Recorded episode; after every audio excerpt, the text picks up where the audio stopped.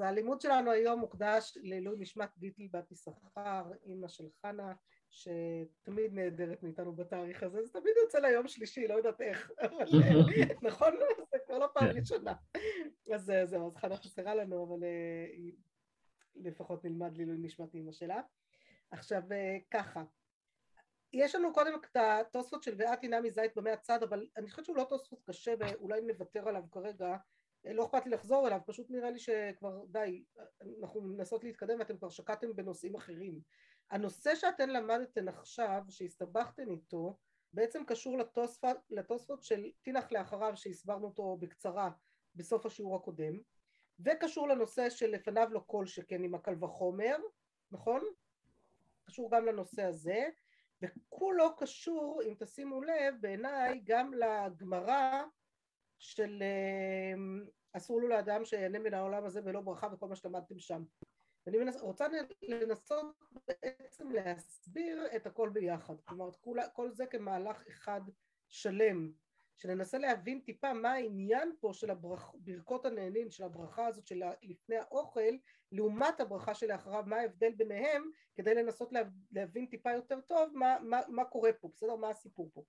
אני רק אומרת לכם בסוגריים שיש לנו את הדבר שאין גידולו מן הקרקע, אני רוצה, אתם יודעות מה, לא בסוגריים, אני רוצה רגע לסיים איתו כדי לסגור פינה שאני אדע שזה בטוח מובן, כי שם זה משהו שטיפה קשה לעלות עליו, אז אני רוצה רגע אחד התוספות הזה לחזור אליו, למרות שלמדתם אותו כבר בפעם קודמת, נסגור אותו בחמש דקות, ואחר כך נחזור לנושא של אה, אסור לאדם לענות מהעולם הזה בלא ברכה, כדי שנדע שאנחנו אה, מיושרות קו ויכולות להיכנס לסוגיה בפני עצמה, בסדר? אז בואו נחזור רגע אחד לתוספות שם, דבר שאין גידולו מן הקרקע, בסדר?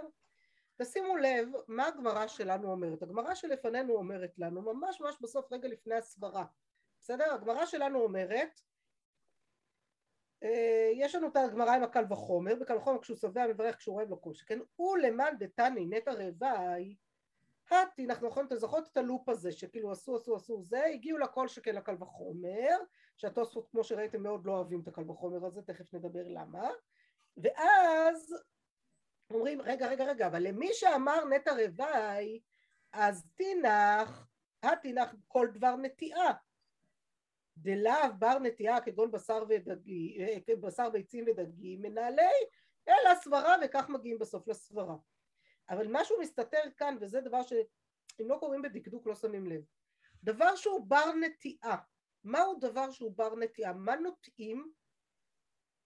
זרעים. מה זה? זרעים. מה נוטעים? נטיעה. מה נקרא נטיעה? באיזה סוג של אה, חקלאות משתמשים בנטיעה? פירות עץ. פירות עץ באילנות, יפה. אילנות נוטעים, נכון? כן. לא סתם כך הולכים השותלים, רון בלב בעט ביד, בסדר? זה ט"ו בשבט, זה לא סתם, זה אילנות. נכון? עכשיו בראש השנה למדנו שראש השנה, אה, לאילן ולירקות זה שני ראש השנה שונים, נכון? אנחנו יודעות את זה עכשיו משביעית, נכון? הירקות הולכים בתר לכיתה, למה? כי אין בהם נטיעה ואין בהם חנתה, אנחנו הולכים בתר לכיתה ממש, בסדר? יש בהם חנתה, אבל החנתה שלהם היא כנראה בצורה אחרת של אה, התפתחות ממה שיש בפירות, בפירות האילן שהם חד שנתיים, והם אה, לא חד שנתיים, שהם רב שנתיים, מתחדשים כל פעם באותה עונה וכולי וכולי. יש הבדלים ביניהם, בסדר? לעומת פירות שביעית שלנו אין שום פרי עץ שהוא פרי שביעית עדיין, בננו אותו פרי אדמה, אין עוד פרי עץ שהוא פרי שביעית, למה? כי בזה הולכים בתר הכנתה וכל העצים חנתו עוד בשישית. הפירות הראשונים שהחנתו בשביעית, האמת הראשונים שבהם זה הלימונים של העץ שלי כרגע. כלומר הלימונים באמת אה, כבר ראיתי חנתה, אז אמרתי וואי צריך לשים לב יש כאן רימונים, אה, יש כאן לימונים, לא רימונים, לימונים שכבר יהיו קדושת שביעית אוטוטו. אה, זה, זה עץ מעניין לימון, הוא לא יודעת, הוא עץ שהוא מתנהג כמו שיח, זה מוזר. אבל ברוב העצים זה לא ככה, רוב העצים אני יודעת שעדיין אין לנו קדושת שביעית בהם, בסדר לא צריך עוד לשים לב לקדושת שביעית בהם. Uh, למה? כי הולכים בתר חנתה זה משהו אחר, אז בר נטיעה זה אילן, לכאורה, נכון לכאורה, מה יהיה לנו uh, לא בר נטיעה? לפני שאני מגיעה לדוגמה של בשר, ביצים ודגים שהם דבר שאין גידולו מן הקרקע בכלל, לפני כן אני יכולה להגיע לירקות שהם לא ברי נטיעה והם לא קשורים לנטע רוואי בשום צורה שהיא נטע רוואי קשור לנטיות, נכון? אז לכאורה הגמרא פה קצת מבלבלת, כי מצד אחד היא מדברת על לא בר נטיעה, ואז הדוגמה שהיא מביאה זה דבר שאין גידולו מן הקרקע, והיא כאילו מדלגת על הירקות. התוספות זה בדיוק כמו שהם מדייקים פה, לתוספות כנראה הייתה גרסה אחרת. התוספות הגרסה שעמדה לפניהם כנראה הייתה, אתם רואות, הם אומרים דבר שאין גידולו מן הקרקע. איפה כתוב לנו דבר שאין גידולו מן הקרקע בגמרא שלנו? לא כתוב לנו. אוקיי. נכון?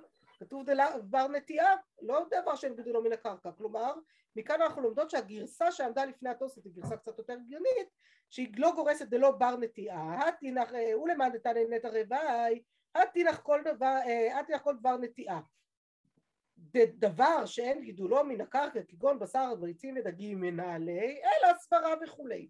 זו כנראה הייתה הגרסה שעמדה לפני התוספות ולכן הם מסתבכים עם הסיפור של הירקות כי הם אומרים רגע רגע רגע אז הגמרא מה, מה את רוצה לומר לי? למה את מביאה לי קופצת לי על הירקות ולא מביאה את הירקות בתור דוגמה לא מביאה דלא בר נטיעה ירקות בתור דוגמה אלא מביאה לי את הבשר והדגים דבר שאין גידולו מן הקרקע, בסדר?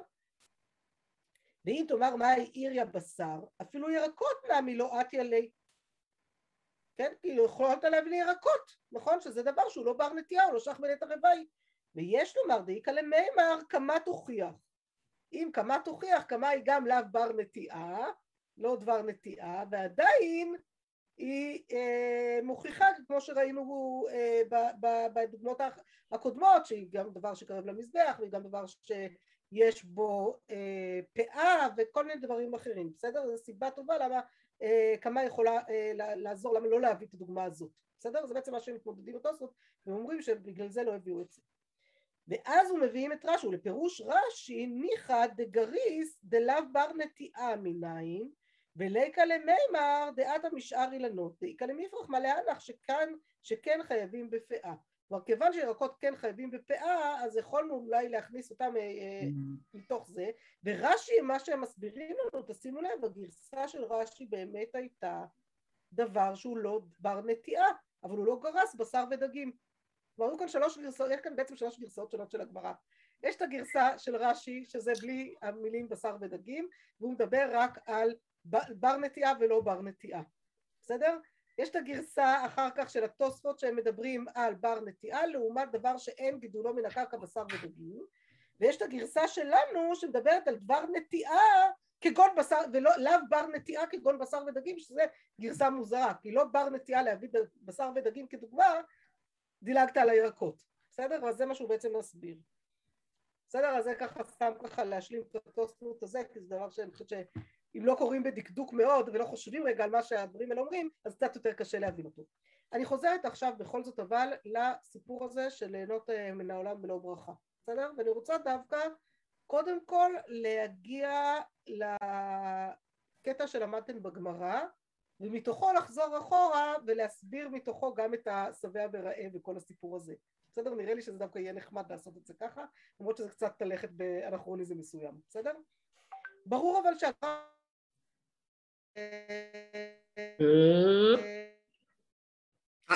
ברור שהגמרא כאן, אה, אתם איתי? בסדר? אני מקוטעת? היית. נקודה חמה מלכתחילה. זה עדיין, רגע בואו נראה, שלא נסגר פה כלום, לא, הוא מחובר לנקודה החמה. טוב, נקווה כן, הוא באמת אומר אבל שהאינטרנט שלי בבעיה, נו מה אני אעשה? טוב, שומעות אותי עכשיו? כן. עכשיו בסדר? כן? יופי. טוב, בואו ננסה. לא בסדר? שנייה. אה, רוצה?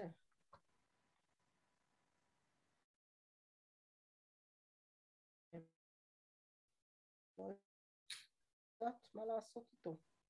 טוב, עכשיו זה יסתדר או שלא יסתדר? תגידו לי. עכשיו כן. כן. טוב, נקווה שיהיה בסדר, אני לא יודעת, כי יותר ממה שעשיתי אני לא יודעת אם אני יכולה לעשות, עכשיו ממש מלכתחילה כבר התחברתי, כי שבבית הוא מגמגם, אז אה, לא יודעת מה קורה עכשיו. אוקיי, היית קצת הפוך מחנה. זה, היית קצת הפוך מחנה, אז את קולך שמענו, אבל שפתיה לא, לא נאות. אה, הבנתי. שמעתי רק את הקול שלי, אבל הסרטונים לא נעו. אז הכפולה קפאה, אבל בעצם שמעתם. בסדר, ננסה ככה, העיקר ששומעים זה יותר חשוב. כן. בואו ננסה בכל זאת להתקדם. טוב. אז uh, אומרת לנו הגמרא, ראיתם את הגמרא, בעצם הגמרא פה זה נורא מעניין, כי היא מביאה ש, uh, את האקסיומה, את, הכלל העקרוני מתוך הברייתא, אסור לו לאדם שיהנה מן העולם הזה ולא ברכה, נקודה. זו ברייתא ברורה. ואז מה קורה למי שנהנה מן העולם הזה בלא ברכה? כלומר, מה, איך מתייחסים לד, לאפשרות הזאת של אדם שנהנה מן העולם הזה בלא ברכה? ואז יש לנו שלוש אפשרויות, האפשרות שמובאת לנו בברייתא, האפשרות שמובאת בשם רב יהודה בשם שמואל, נכון? והאפשרות שמובאת בשם רבי חנינא בר פפא. מסכימות? זה בסדר? מסתדר לכם? האפשרות הראשונה, כל הנהנה מן העולם הזה בלא ברכה, בלא ברכה כי הוא בעצם מעל, יש לנו כאן מעילה. מה זה מעילה? אוקיי. מה הרעיון של מעילה? משהו... כאילו לקחת משהו שהוא קודש ולהשתמש בו. לעצמך. כן? זה הרעיון של מעילה. ואז זה נורא מעניין, כי הרי הגמרא אומרת, מהי תקנתי ילך אצל חכם? אומרים, רגע, אבל מה החכם יועיל לו? מה הוא יכול לעשות? הרי הוא כבר עשה איסור. איך החכם יכול עכשיו לתקן את המעילה שלו? מה החכם יעזור? כאילו, יש לי כאן הרגשה כאילו החכמים אה, בגמרא שרואים את הברייתא הזאת, אומרים, אוקיי, ואז הוא יבוא אליי, ומה אני אמור לעשות איתו עכשיו? כאילו, מה אני יכול להציע לו? מה אני יכול לעשות עם המעילה הזאת, כן? מה, מה הוא יכול להחזיר, איך אפשר להחזיר מעילה כזאת? עכשיו תבינו, זה סוג של מעילה שבאמת אין לה, אין לה כל כך תקנה, כי אתה כבר אכלת בלי ברכה, אז מה עכשיו תעשה? תברך. זה נורא מעניין, אני זוכרת שכשהייתי פעם אה, בנוער שוחר מדע כילדה אה, קטנה, אה, באחת הקייטנות או החוגים, אז זו חברה שהביאה סוכריות וחילקה, וביקשתי ממנה לראות את העציפה, לראות אם זה כשר. ואז חברה אחרת, כמובן כולן לא מבתים שומרי מצוות, ניסו להבין בכלל מה אני בודקת שם וכולי, היא הבינה שאני בודקת את הכשרות של המוצר, אז היא אומרת לי, רגע, אבל מקסימום זה לא כשר אז תברכי פעמיים, כאילו זה יפתור את הבעיה. אז הצעה מעניינת של ילדה חמודה, אני חייבת לומר, זה באמת, אני הסתכלתי עליה ככה מופתעת, מאיפה בא הרעיון בכלל, כי היא ראתה אותי מברכת לפני, לא היה לה מושג מה זה, משהו שדתיים עושים, אז בסדר, אז אולי זה יכול להיות פתרון מוצלח לעניין. אז אה, לא, אז, אז זה איסור וזה איסור, אז פה האביד איסור, הוא כבר אכל את הדבר הזה, אז מה הוא יעשה עכשיו? מה החכם יגיד לו לעשות עכשיו? ואז הגמרא אומרת, נכון, אתם צודקים, באמת לחכם אין מה לעשות, זה לא פתרון, אין דרך לפתור את זה, אלא תלך מלכתחילה לחכם שילמד אותו איך מברכים, כדי שלא יגיע למצב שבו הוא נהנה מן העולם הזה בלא ברכה. כלומר שיבין את המהות של הברכה, שיבין איך מברכים ואת המהות של ברכה כדי שזה לא יקרה לו בכלל. וזה נורא מעניין, כי ברגע שהוא יבין עיקר מה הרעיון של ברכות, כולנו מברכות הרי, כי ככה לימדו אותנו מגיל אפס, נכון? כי מגיל אפס אמרו לנו, כשבאנו לאכול, רגע תברך, מה מברכים על זה, ומה מברכים על זה, ונכון, כולנו עברנו את המסלול. ואני לא יודעת כמה אנחנו חושבות מספיק לפני הברכה, מה אנחנו בעצם עושות כאן, בשביל מה הברכה הזאת באה. זה מה שאני מנסה לברר פה. מה, דרך ההבנה של מה קורה למי שלא מברך, מה זה מעילה, למה זה נקרא מעילה ובעצם מה המשמעות של ברכה בברכות הנהנים, אולי נבין סוף סוף למה אנחנו עושות את מה שחינכו אותנו מגיל אפס ופשוט עושים אותו כרוטינה ואני לא יודעת כמה מספיקים לחשוב על זה מספיק. אז אה, צד אחד של זה אני מניחה שכולנו יודעות ברגע שתמיד אמרו לנו למה אנחנו מברכים, בשביל מה מברכים? לפני האוכל? או לפני שתייה? או כל דבר מהסוג הזה, למה מברכים ברכות הנהנים? חוץ מזה שככה לימדו אותנו. מה זה? שאסור ליהנות. שאסור ליהנות מהעולם הזה ולא ברכה, אוקיי, אבל למה? בשביל מה אני מברכת? זאת מה הברכה, מה המשמעות של ברכה? כי זה לקדוש ברוך הוא. כי מה? זה היה לקדוש ברוך הוא, זה לא שלנו. כלומר, לזכור בעצם בזכות כן. מי יש לי את האוכל הזה. מי בעצם הוא אחראי לזה שאני, לא- שיש לי האוכל הזה? אז יפה, אז זה פירוש אחד שהסברנו אותו אז כבר, נכון? בזמנו, כשהתחלנו ללמוד את הפרק, זה בעצם מה שאמרנו. אמרנו, אני רוצה היום שנעלה איזה קומה נוספת בהקשר הזה. אבל אז הסברנו שבעצם כל הרעיון של הברכה זה כדי לזכור שזה לא שלי, מישהו, בלי המישהו הזה לא היה לי את האפשרות לאכול, נכון?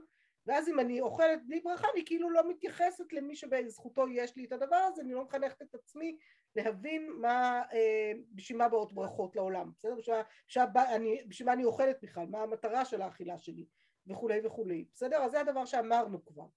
אני חושבת שפה אנחנו נגיע לעומק נוסף של הדבר הזה, כי מעילה לוקחת אותי, כמו שאמרנו, למקום של משהו שהוא קודש, נכון? שהוא קודש להשם, והברכה הופכת את זה למשהו שזה אפשרי גם לי ליהנות ממנו.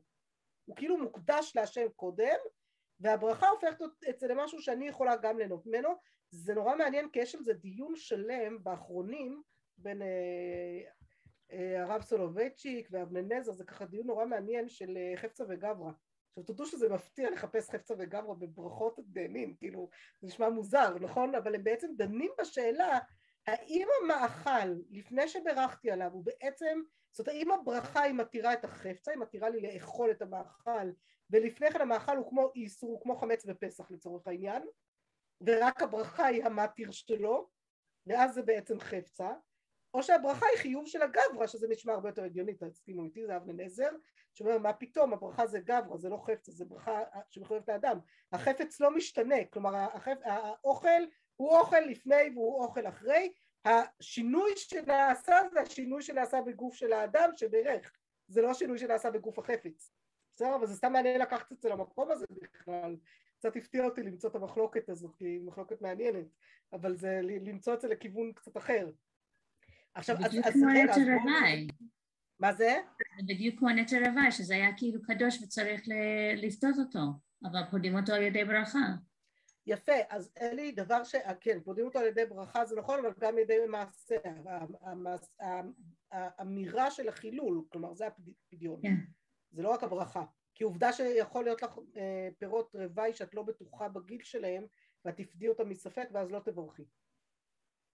ועדיין תפדי אותם.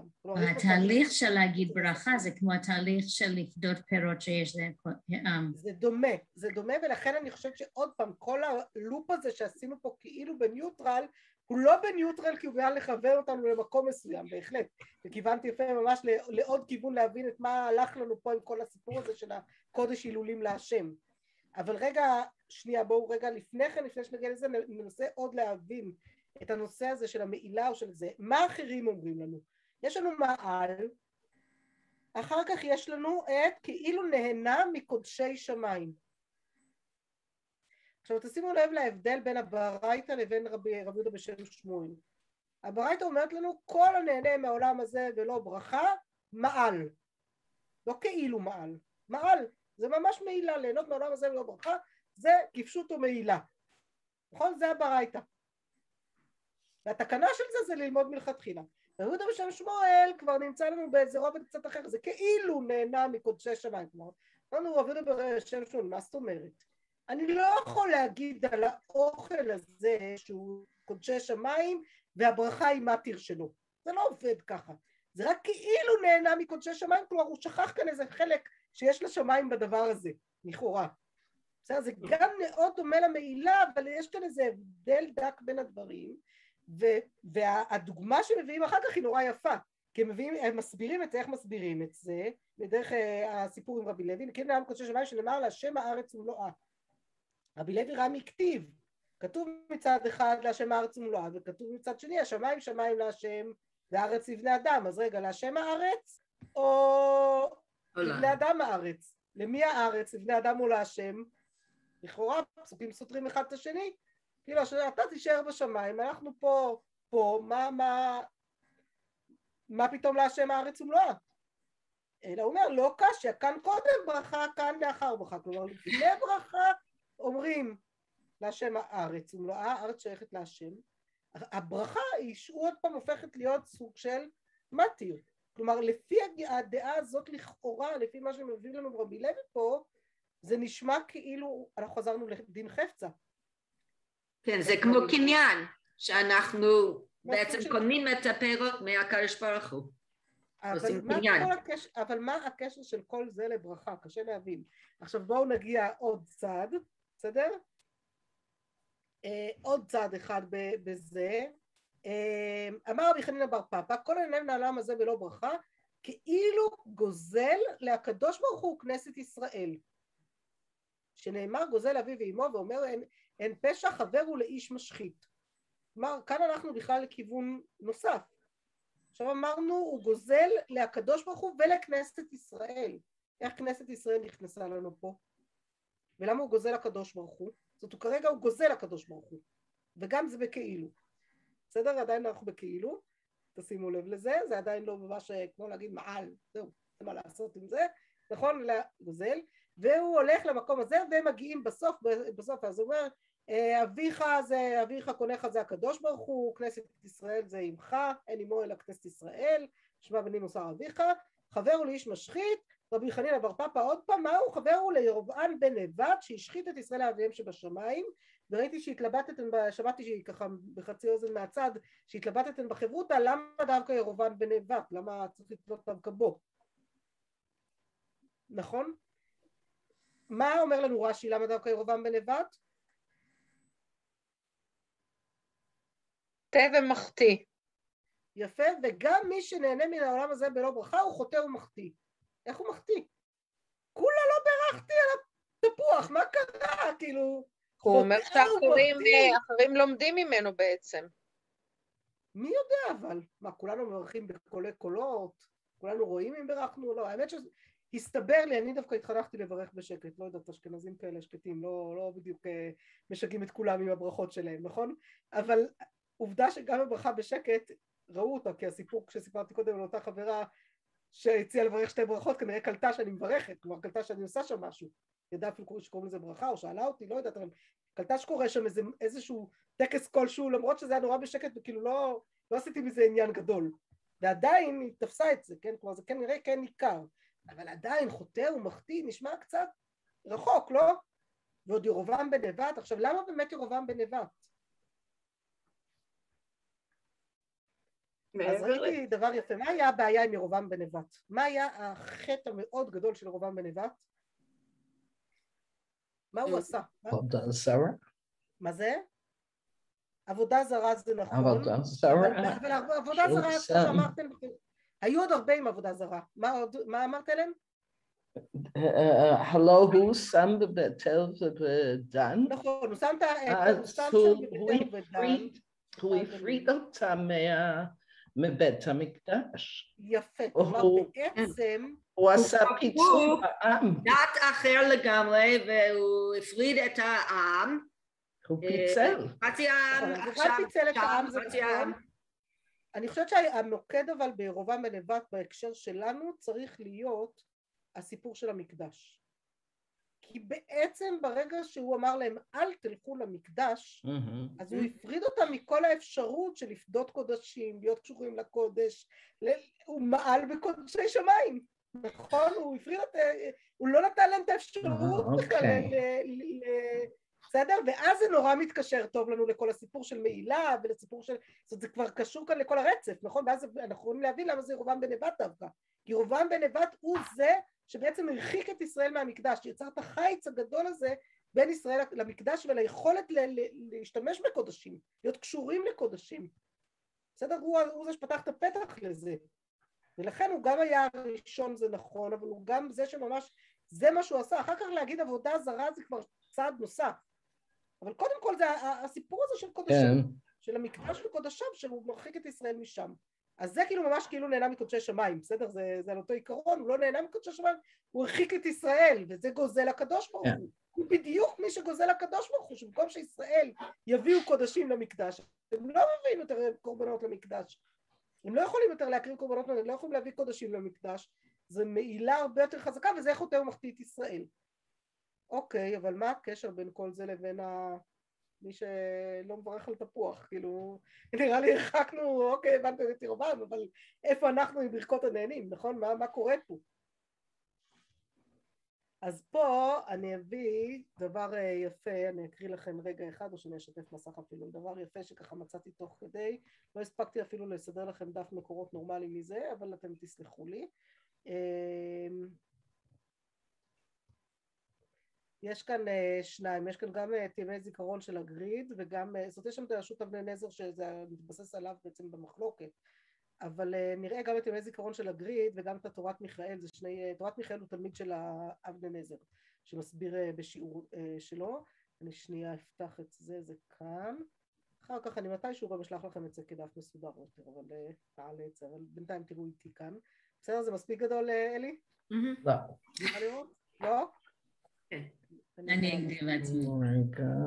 לא, אני יכולה לנסות להגדיל יותר. הנה. רגע, רק אז עכשיו קפץ כשהגדלתי.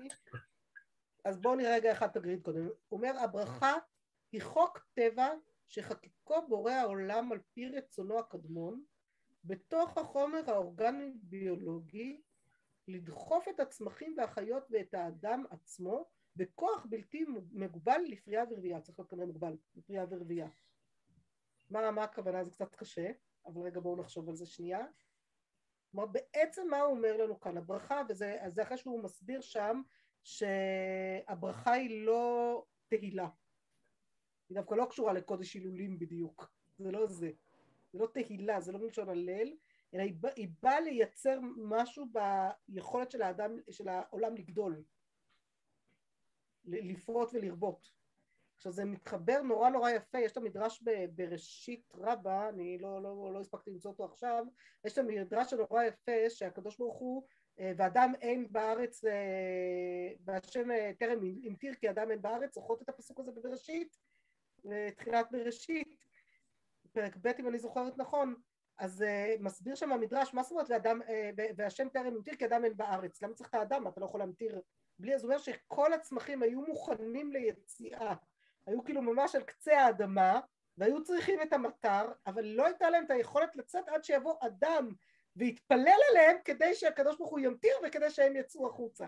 זה כאילו תהליך שדורש את התפילות שלנו בשביל אה, שזה יקרה. את הברכה שאנחנו נביא, נוריד, זאת הברכה היא בעצם, יוצא מכאן שהברכה היא בעצם סוג של משיכת שפע שמאפשר לעולם את הקיום שלו, מאפשר לעולם את הגדילה והקיום.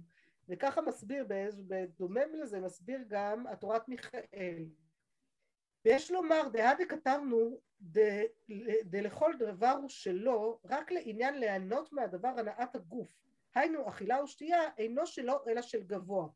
ומה שהוא של גבוה לעניין הנאה הוא לא מפאת לתכלית הדבר הוא ממון בגבוה.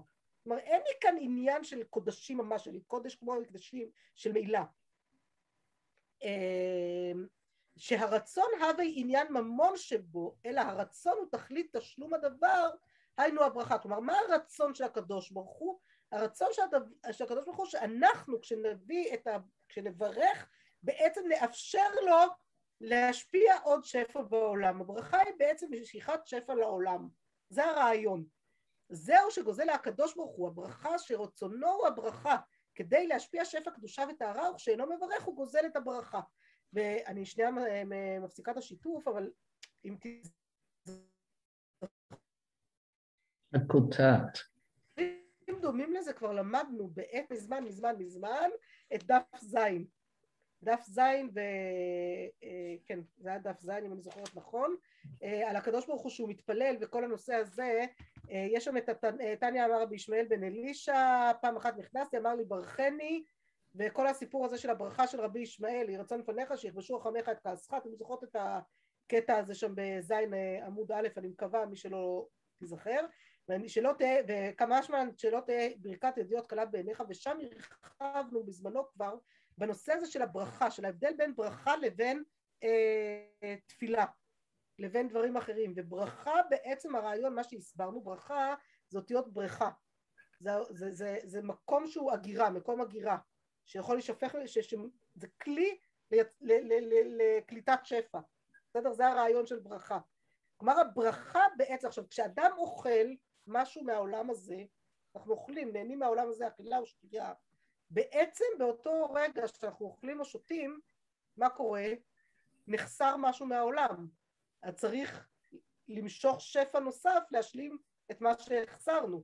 נוצר חיסרון בעולם, וצריך למשוך שפע להחסיר. אז כדי להקדים את, ה, את, ה, את האפשרות הזאת של למשוך שפע לעולם, צריך לברך כדי לאפשר לקדוש ברוך הוא לפתוח עוד פעם את השפע הזה, לאפשר לו אותה אה, לגדול. עכשיו אני יודעת, זה נשמע קצת אה, מיסטי באיזשהו מקום, אבל אני חושבת שקשה להסביר ברכה בדרך אחרת, כלומר כל הדבר הזה שאנחנו מברכות הוא סוג של מיסטיקה לצורך העניין, נכון? מה אנחנו עושות? יש את ההסבר היותר, את הרובד היותר פשוט שאמרנו קודם, שבסדר, לזכור בזכות מי יש לנו את זה.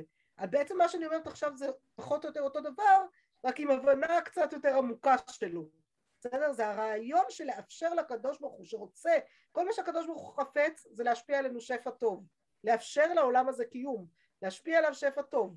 איך הוא מאפשר את זה שזה יקרה? אסור לאדם ליהנות מהעולם הזה בלא ברכה. ברגע, עכשיו, מה זה אסור לאדם ליהנות מהעולם הזה בלא ברכה? תשימו לב, יש, אין איסורי הנאה בלא ברכה מכל דבר. כשאני נכנסת להתקלח, ולפעמים תאמינו לי מקלחת טובה בלילה, במיוחד אם המים לא, החמים לא נגמרו, יכולה להיות הנאה הרבה יותר גדולה מאשר לאכול תפוח. תסכימו איתי? נכון? אין שום ברכה על המקלחת הזאת. נכון? כלומר זה לא שבכל דבר בעולם אני חייבת לברך. אז זה לא בדיוק, לא רק הקישור לקדוש ברוך הוא, אלא הקישור לשפע שהוא נותן לנו בעולם, והיכולת לייצר עוד שפע. וזה הרעיון של אסור לאדם ליהנות מהעולם הזה ולא ברכה. עכשיו נחזור לקל וחומר רגע אחד כדי לסגור פה את הדברים יפה, בסדר? נחזור רגע לקל וחומר, ועכשיו אתם מבינות למה לא היה לי זמן להיכנס לכל השיעורים שהיו שם, אבל עכשיו גם מובן, בואו נחזור רגע לקל וחומר ונבין רגע אחד את ההבדלים. מה ההבדלים בעצם בין ברכה שלפני לברכה שאחרי? הבדל אחד אמרנו בשבוע שעבר מהתוספות, ב...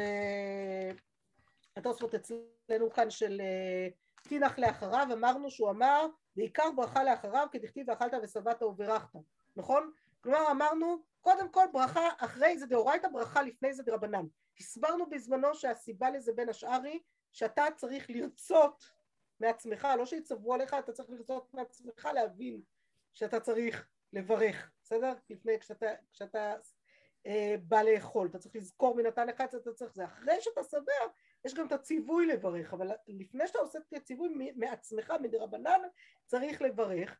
אנחנו מבינות את זה גם מהצד הזה. אנחנו, הרצון של הקדוש ברוך הוא, הוא שנאפשר לו להביא את הברכה, ואנחנו צריכות לייצר את הכלי. אם הוא היה מצווה עלינו לייצר את הכלי, זה היה יותר מסובך, נכון? זה כבר, זה כאילו לא היה מתוכנו, הייצור של הכלי. את הברכה, את הבריכה הזאת צריך לבנות, בסדר?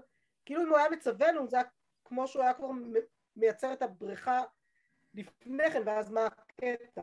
כלומר, כל העניין הוא שאני רוצה להוריד לכם גשם, אתם רוצים לאגור אותו, אז תייצרו את הבריכה שתהיה מוכנה, בסדר? תייצרו את הכלי הזה.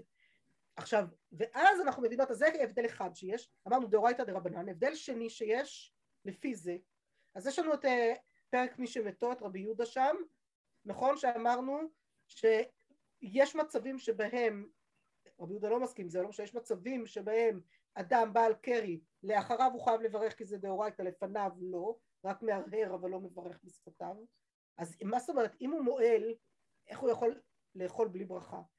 אותו דבר, אה, טוב, זה עונן זה קצת סיפור אחר, כי הוא גם לא מברך לאחריו, זאת אומרת, פטור מהמצוות, זה סיפור אחר.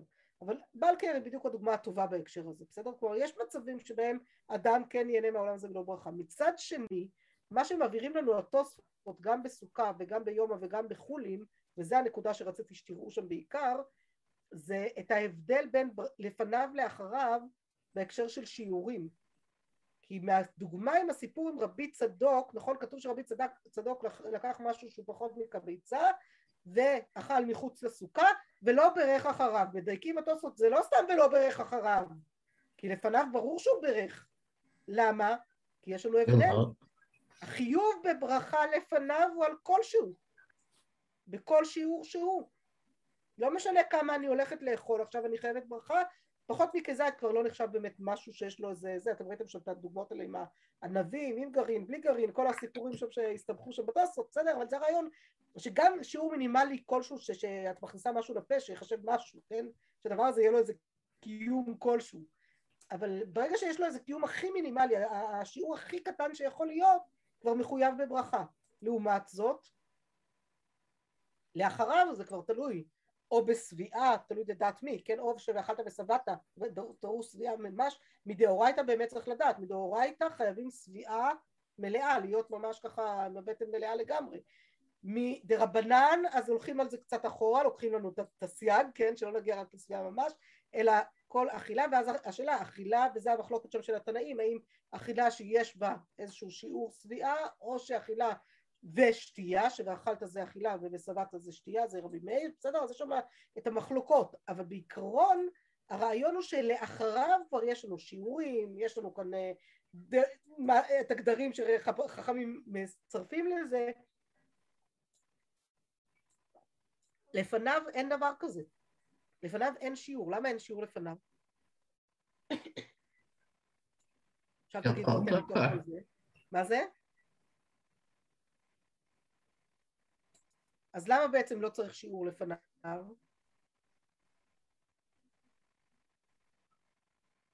אני חושבת שזה בדיוק מה שאמרנו עכשיו. כן, כי אם כן. אסור לאדם ליהנות מהעולם הזה ולא ברכה, כלומר בגלל שהוא מחסיר משהו מהעולם, בדיוק. הוא צריך לייצר את השפע שיבוא במקום המשהו הזה, שימלא את החוסר. חוסר הוא חוסר הוא חוסר, זה לא משנה כמה אכלת. כדי לברך אחרי, זה בגלל השביעה, זה בגלל הכרת הטוב. בסדר? זה, זה המקום הזה של הכרת הטוב, של ההבנה, של... אז שם צריך כבר שיעור שביעה או איזשהו שיעור אחר או משהו מהסוג הזה. יש, יש, יש מינימום ל, ל, ל, מה יחייב אותך בזה. אבל החסרת משהו מהעולם? כלומר בעצם יוצא לנו אבל שהברכה שלאחריו היא באה יותר משום תהילת השם אה, דבר פי. נכון? הלל לקדוש ברוך הוא, תודה על הקדוש ברוך הוא. נכון? תודה להשם על האוכל הטעים כמו שאומרים בגנים. ולעומת זאת, אה, בלפניו זה בכלל לא העניין. העניין הוא לא להודות להשם, אלא לאפשר לו לתת לי עוד. זה קצת כמו התודה ועוד של אה, זה, אתם אה, סיפרתי לכם שהבת שלי פעם הייתה אצל הרופאה, כשהייתה קטנה, אה, לקחת רופאת ילדים, אז היא נתנה לה מדבקה, אז אמרתי לה, מה אומרים? אמרה, עוד אחד. אז אה, אני ככה, זה, לא אומרים תודה, אבל יש עניין להגיד תודה. אז הרופאה אמרה, לא, לא, ילדה בריאה, הכל בסדר, קחי עוד אחד, אז הכל טוב. אז אמרתי, עכשיו תגידי תודה על שניהם, אבל אה, הייתי אימא יותר מדי נודניקית, אבל אה, בכל זאת. גם יש עניין עוד, אנחנו רוצים עוד שפע, אנחנו רוצים לקחת את האב, היא העוד, היא האפשור של העוד, אני מבינה שאני הולכת להחסיר משהו, אני יודעת מי אחראי לשפע הזה בעולם, אני מבינה שאני הולכת להחסיר מפה משהו ואני צריכה לייצר את האפשרות שלו לתת לי יותר, והסוף זה התודה. זה אחרי שאני כבר שבעה, שאני רגועה, שאני מבינה שקיבלתי משהו, אז זה התודה. כלומר זה להקדים רפואה למכה בעצם, וזה התודה שאחרי. ככה יוצא בדברים. בסדר, אני שואלת את עצמי אם צריך עכשיו עוד אה, לחזור לתוספות אחרי כל זה, אבל אה, נראה לי ש... ואז אתן מבינות שביחס לקל וחומר, לכן התוספות אה, בקל וחומר שם ככה אומר, הקל וחומר לא מחזיק אותנו מספיק חזק, כי יש הבדלים בין בסדר, פה אני אסגור את זה ככה, קצת עליתי למעלה במהלך, אבל בעצם דילגתי על השלב הזה של התוספות, שבקל וחומר בעצם אנחנו שמנו לב שיש לו אי נחת מהקל וחומר כבר פה, נכון? שקראנו כאן אומר לפניו בקושי, לאו קל וחומר הוא. ואם כן, תהא ברכה לפניו מדאורייתא. וזה לא יכול להיות שברכה שלפניו מדאורייתא, נכון? ולעיל פרק מי שמתו, משמע גם בבעל קרי דלאו דאורייתא הוא. ואפילו רבי יהודה שאמר שהוא כן צריך לברך, הוא לא חולק על זה שהברכה לפניו היא לא מדאורייתא. הוא רק חולק על זה שבעל קרי יכול בכל זאת לברך אותה, כי בעל קרי כל מה שאסור לו זה דברים שדורשים עיון. אבל לא דברים שלא דורשים עיון. בסדר? זה התוספות אצלנו. למה הוא כל כך לא מרוצה מזה? זה מה שנפתח לנו בתוספותים האחרים שראינו שם בחולין ביומא וסוכה, שהוא מסביר שבעצם יש הבדל מאוד גדול, כי אם היינו אומרים שיש קל וחומר ממש מובהק ביניהם, נכון ש, ש, שזה קל וחומר כשהוא שבע, כשהוא רעב וכל שכן, אז לא רק שהיינו צריכים לחזור ולהגיד שזה דאורייתא, אלא גם צריכים להגיד שיש שיעורים בלפני. כלומר, אם קל וחומר תלך עם קל וחומר עד הסוף. ברגע שאנחנו רואות שיש הבדלים מאוד גדולים ביניהם, כלומר שמצד אחד זה דרבנן, זה דאורייתא, מצד שני זה יש לו שיעור, זה אין לו שיעור. בסדר? כל אחד לצד של, שלו, תשים כל דבר במקום שלו בתרשים. אז זה לא קל וחומר, כי כל אחד מהם יש לו עניין אחר. עכשיו, אחרי שהסברנו את ההסבר פה, אנחנו מבינות שגם במהות זו ברכה אחרת לגמרי. בסדר? זה משהו אחר לגמרי, וזו אי הנחת שיש לתוספות מהקל מה, אה, וחומר, ולמה הוא כל כך חשוב לו להגיד את זה? כי אנחנו רוצים לא רק להגיע לתינח לזה, מה עם מי שאמר נטע רוואי, אנחנו רוצים להגיע לסברה הזאת שאסור לאדם ליהנות מהעולם הזה בלא ברכה. זה חשוב, שזה סברה, שזה לא משום מקום. וזה מה שחשוב לנו, שנדע שאסור לאדם ליהנות מהעולם הזה בלא ברכה, בגלל כל מה שאמרנו עכשיו. אז זהו, נראה לי שנסגור כאן. דברים מובנים יושבים יותר טוב עכשיו? מחילה על זה שלא מיציתי את כל השיעורים, אבל uh, שיעור זה דבר שקשה למצות אותו. אז פעם אחרת, בעזרת השם. אה, זהו, נראה לי שלשבוע הבא אנחנו כבר נתקדם בגמרא. הפעם אני, אה, קודם כל תלמדו את הגמרא כמובן, אבל יש שם סוגיה מרתקת ויפהפייה בנושא הזה של היחס שלנו לעבודה. כלומר, ביחס בין תלמידי אחרי לימוד תורה לעבודה, מה היחס הנכון. סוגיה מאוד מאוד מאוד מעניינת ומאוד מעניינת גם מבחינת ההתייחסות של הפוסקים ושל, לא של הפוסקים, של הפרשנים ראשונים אחרונים אליה, ממש מחלוקות ככה מרתקות. אז פה נראה לי שאנחנו נעמיק טיפה יותר גם לאחרים, בסדר? אני אשלח לכם דפים ככה ללימוד יותר מעמיק של זה, כי זו פשוט סוגיה כל כך יפה שאני לא רוצה לדלג עליה ולהעביר אותה ככה מהר, כי אני חושבת שהיא גם סוגיה מאוד מאוד נוגעת, באמת נוגעת בחיים של כל אחד מאיתנו, של כל אחת מאיתנו, של מה היחס הנכון בין תורה לבין אה, מלאכה, בסדר? בין כל העשייה היומיומית שלנו, אז אני ממש אה, אשמח כאן קצת להרחיב יותר, כי זה באמת יפה. נראה כמה זה, לא, לא, לא נשאל על זה יותר מדי שיעורים כמובן, אבל נשתדל ככה קצת יותר להרחיב מהרגיל, לא רק אה, רש"י תוספות, אלא ללכת לקצת מעבר לזה, לעוד פרשנים ולראות ככה דעות נוספות, כי זה מרתק ומעניין. בסדר? אז אה, בעזרת השם אני אשתדל לשלוח כשאני אספיק, אבל נשתדל כמה שיותר מוקדם. ובכל מקרה יש לכם להתחיל עם הגמרא ועם רש"י ותוספות כרגיל, ואני מניחה שלפעם הראשונה זה אולי אפילו יהיה די מספיק, ואם אני אראה שלא, אני פשוט אשלח לכם את החומר מוקדם יותר.